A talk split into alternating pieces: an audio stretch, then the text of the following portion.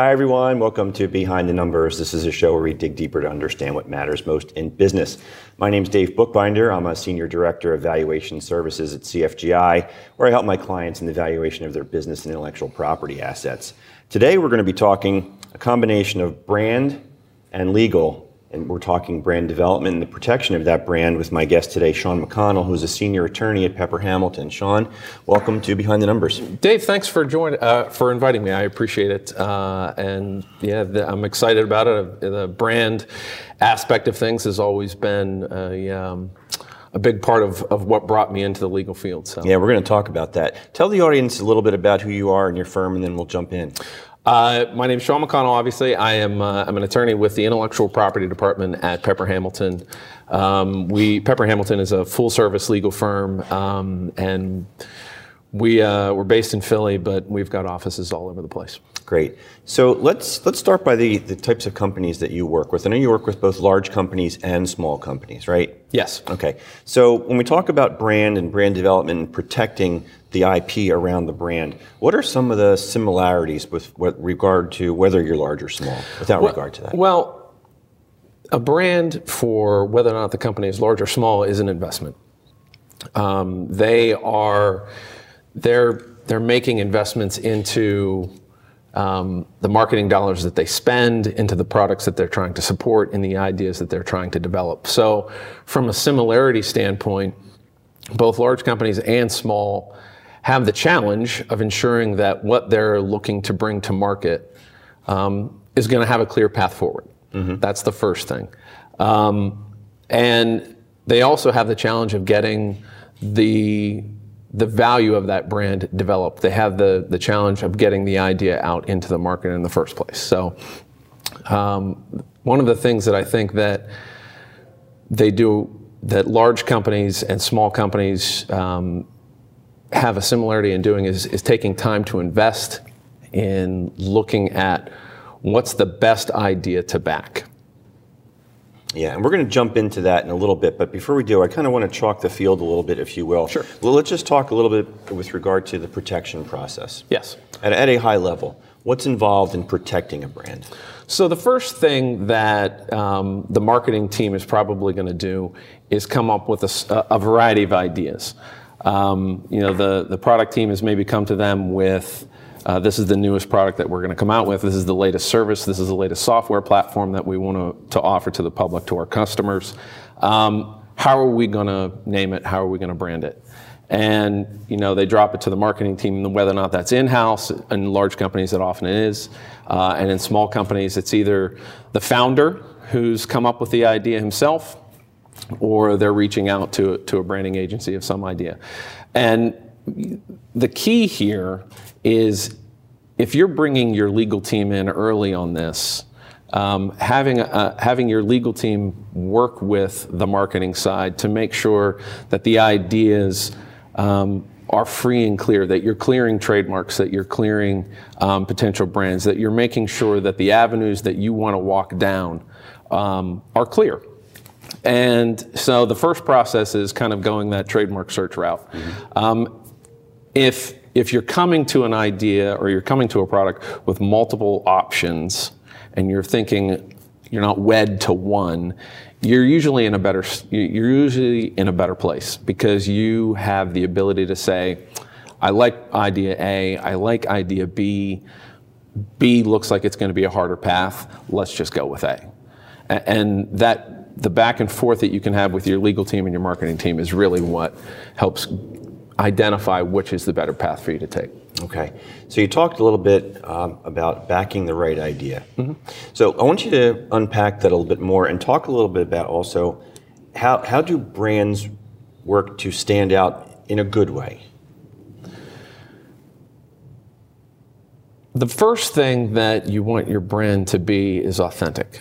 Um, I, I think that you want it to be something that's true to the the company that's backing it. Um, you want your customers to look at it and say, "Yeah, I get it. That's that's coming from you know a brand is is a source identifier. A trademark is a source identifier. Yeah. And customers are going to look at that brand in the marketplace almost in a vacuum and you want them to associate that product or that trademark with your company, with who's providing that. Yeah, authenticity um, is, a, is a word that we hear a lot in terms in, in business, right? Because mm-hmm. authenticity is what really resonates with people, whether it's your colleagues or consumers or what right. have you. Are there any examples of authentic sounding or resonating brands that come to mind? Or how would you describe creating authenticity in your brand? Um, I think creating authenticity starts with, um, you know, appreciating what the mission is behind the company. Um, are you? What's the product that you're offering? Are you? Are you um, an old style manufacturing company that you've been offering products for years and years and years and years, where you're building off of the history behind the company, or are you a new tech company or are you a new software platform that you're trying to create something new in the marketplace? Create, um, you know, very frequently you see a lot of these new startups and they're I'll, I'll, call it taking the Google approach. They're taking a word that's new or they're taking a spin off of a word and trying to play it in a new and a different way because they want their idea to be viewed as we're a company bringing a new concept, a new market to to uh, to bear. So it, it, really depends on what the goal is from yeah. the company itself. A, an older company, by by contrast, um, that already has an established, call it a parent brand, wants to make sure that whatever their their offering is going to connect back to um, what they've already established because it, it's an easier ability for them to create additional call it satellites or sub brands off of what mm-hmm. the big parent company might be. Yeah, so as a fan of Shark Tank, I, am always intrigued by what the companies do and, and how they branded themselves. And mm-hmm. to your point, there's a number of them that have these interesting names that where they've created a new word. And sometimes we're sitting on the sofa and we look at each other and we think, what do these guys do? You can't tell from their name uh, what their product or service line really is. So where's the balance between sounding clever and, and hip with a, a, new name, new word, and being really clear to the marketplace and what you're offering. So, in the trademark world, which is what I basically live in, there are two concepts of there's a whole continuum of how words might be described, and, and a completely made up word like Google or Xerox are highly unique, very um, distinctive, and yet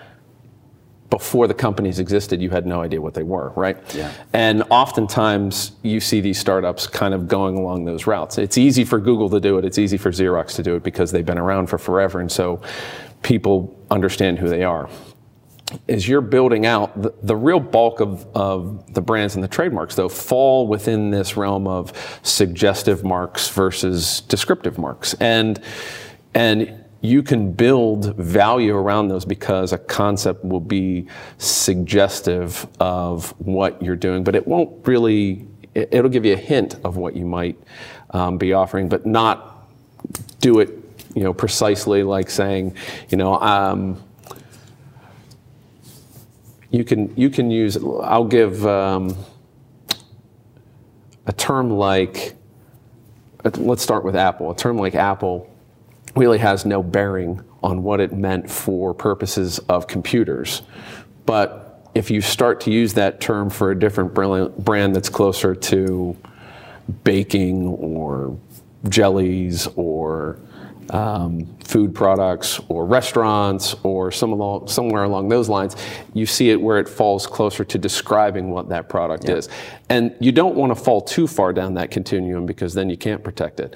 But the, the closer that you can get to being clever, we'll yeah. call it, um, is probably the sweet spot of where you want to be. And, and ultimately, as you're going through that clearance process, you know, this is that back and forth between your marketing team and, and probably your legal team to make sure that you're not going to fall too far to one side or the other.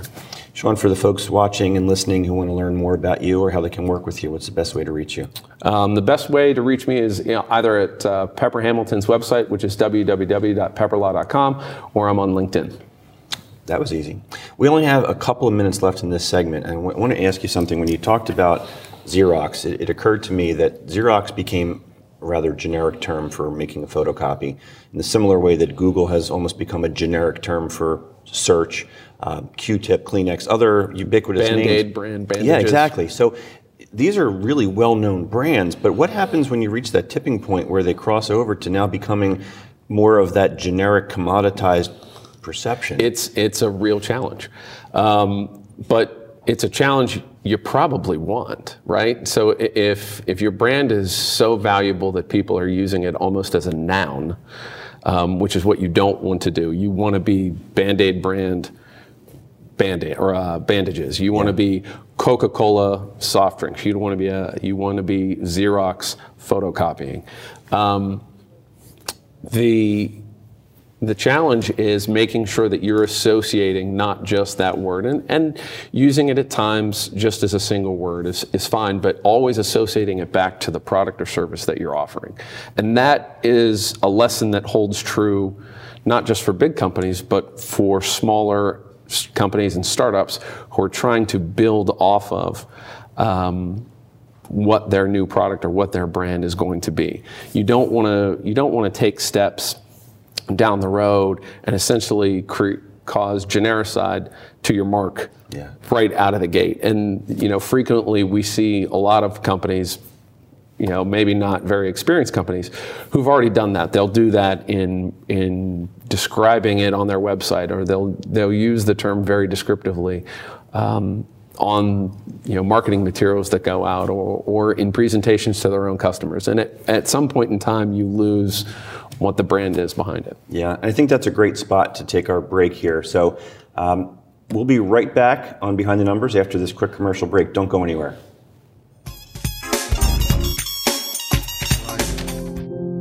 If they were human, we would call them wise. They would be the ones with tales to tell and stories to write, the ones dealt a bad hand who responded with courage. Do not pity a shelter dog. Adopt one.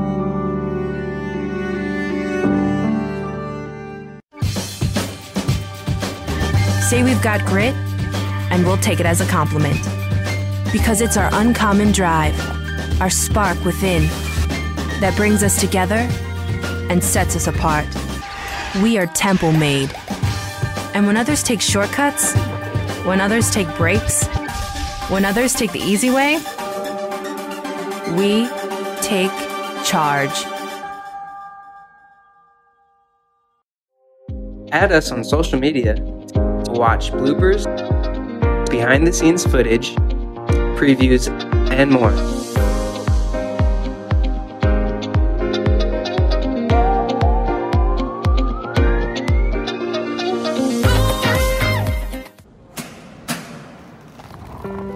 13 hours a day, six days a week. So when I'm off the clock, I gotta get stuff done. So when I need a snack, I need something healthy, tasty, and easy to eat. Like wonderful pistachios without the shells. They're protein powered, delicious, and great on the go. And that's perfect for me. Thanks, Liz. A woman without a lot of time. Whether you're a gourmet cook or just want to eat like one, visit Rastelli Market Fresh, your home for the freshest, locally sourced ingredients to please everyone who loves great food. Our organic meats, quality seafood, and free range poultry are cut fresh to order. Chefs create culinary inspired prep foods made fresh every day, which pair nicely with our vast selection of fine wines and spirits. Choose from handmade pastas, artisan cheeses, organic produce, and grocery items, all from the finest purveyors. Rastelli Market Fresh, from our family to yours. RVN TV is a platform for people of any industry to share their story. Over 285,000 viewers are tuning in to RVN TV shows monthly. We guarantee a great experience that you'll be sharing with everyone you know while increasing your personal and company. Hey, everybody, welcome back to Behind the Numbers. I think the camera just caught that fist bump, but that's okay. That's what we do here. Uh, we're having fun today talking about brand development protection with Sean McConnell, who's a senior attorney at Pepper Hamilton. And uh, in the first segment, Sean, you shared a lot of great insights, not only from a legal perspective, but from a, we'll call it a marketing and branding perspective. And I want you to explain to the audience how you're able to deliver that perspective because you've got a pretty unique background. Um, before I went to law school, I did marketing, consulting, and branding um, back in Pittsburgh. Um, did it for a wide host uh, of companies from large real estate companies to charities to small products um, small product manufacturers. Um, and after law school or upon entering private practice, um, I, I kind of fell into uh, an opportunity to to do the legal side of it, and and it got me to. F- it was always a love. It's always been a, a, love to see the the creative side of marketers, um, the processes that they go through, the the behind the scene angst and back and forth um, and the effort that they put into really creating a story behind a, a, product. And so, you know, the, the chance that I have to help be a cog um, in supporting that process, um, it, it, was a great opportunity when, when I ventured into private practice. And, and that's kind of what I see my, my role is now. You know, I'm, I may, you know, be listening in and, and seeing where a, a marketing team might be going, and I understand their speak because I was there. Yeah. Um, and I understand the challenges that they have, um, and I understand the pressures that they're under from the top. Um, to deliver something that can actually bring value um, to the underlying bottom line. Yeah, and that's so important that you've been there and you can look at it from their lens and have that perspective. So, uh, just wanted to make sure the audience understood that frame because you're adding such tremendous insight from that other side. I wanted folks to understand that. Um, can we take a dip into the wonky world of valuation? Sure. For a second here, because you know, in my world, we're valuing trademarks and trade names on a daily basis, and they're super valuable intellectual property assets.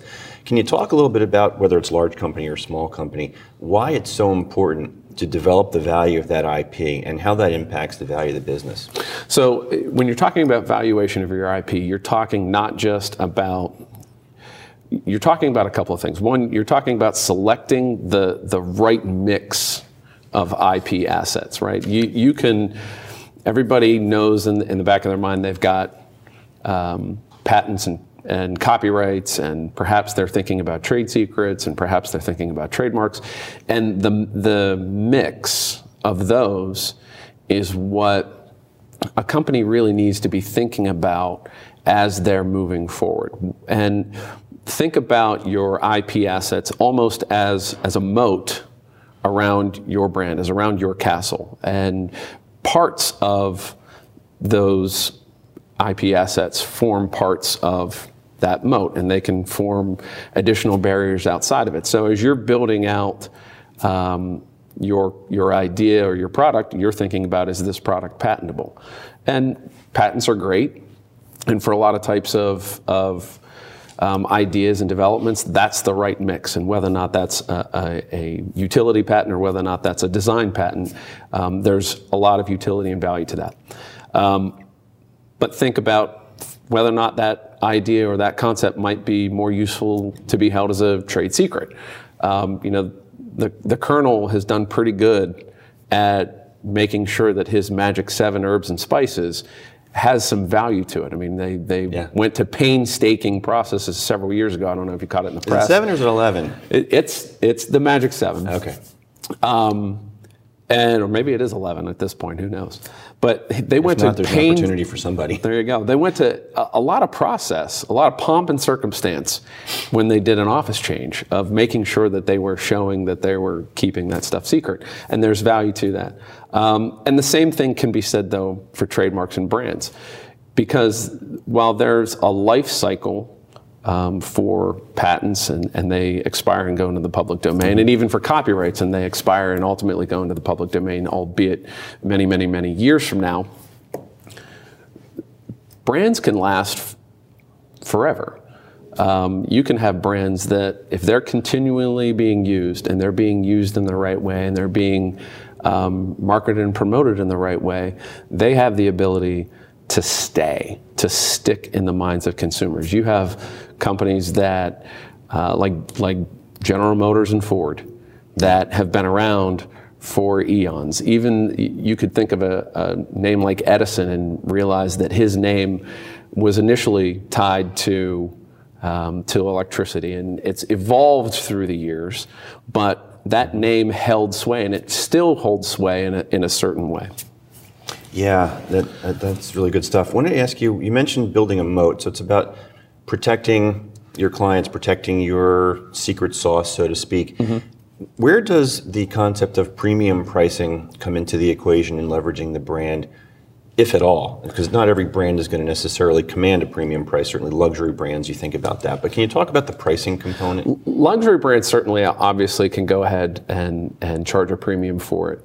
Um, it's, it's also, you, you have to balance your pricing not just on the, the product that you're offering, but where does it fit within the marketplace? What is what is the segment of the market that you're trying to enter into? Mm-hmm. Um, it doesn't have to be a premium price. You could believe that you've got the better product that you can sell at a smaller price that can gobble up a, gr- a greater size in the marketplace. And you're still making a good um, margin on what the product is. And your goal is I'm going to gobble up more geography and more market space, then I'm going to have a small sliver of it at a premium price. And so it really is where do you see your product fitting into the market segment that you want to enter into? Yeah, and that's probably a real good segue into whether it's from the marketing perspective or the legal perspective, and maybe you'll marry both here, but what kinds of research should companies be doing before they embark on a brand uh, selection process, if you will? Um, I think that from a legal side, the, the, process is relatively straightforward. You're performing clearance searches, you're performing trademark searches.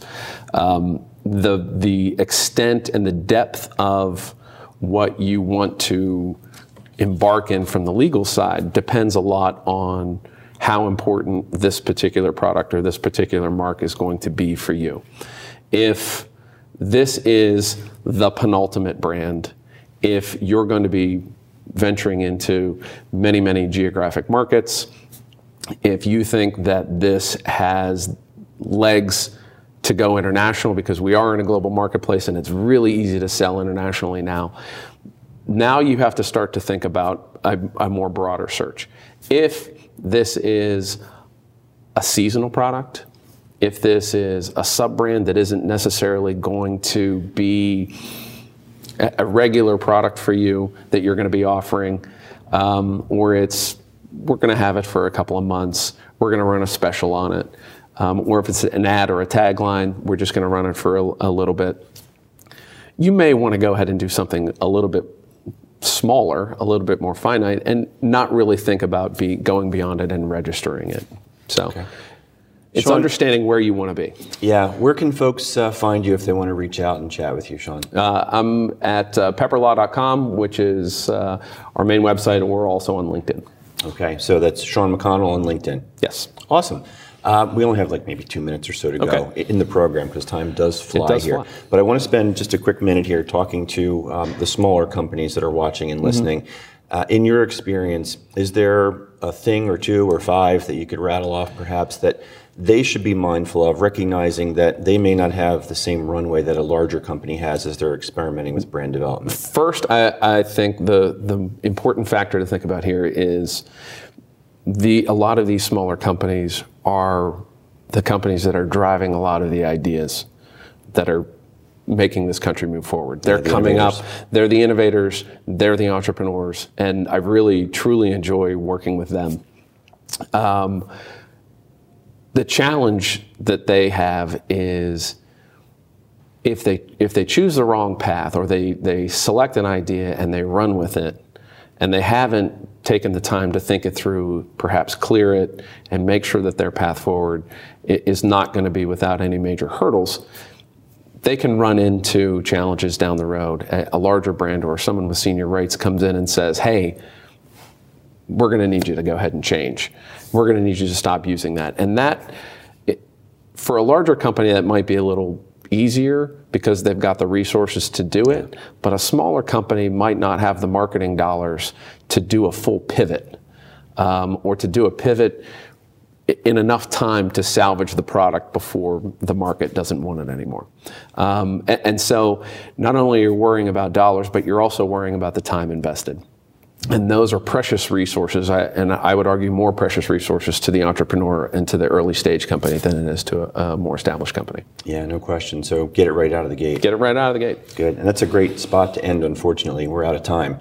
So I want to thank my guest, Sean McConnell, today to talk with us about brand development and brand protection. My name is Dave Bookbinder. If you'd like to learn more about me, you can reach out to me on LinkedIn, Facebook, and Twitter. And if you've liked what you've heard or watched here today, please be sure to hit the subscribe button on whatever method you're watching or listening to right now. Thanks again for joining us today, and we will catch you next time on Behind the Numbers. Take care, everybody.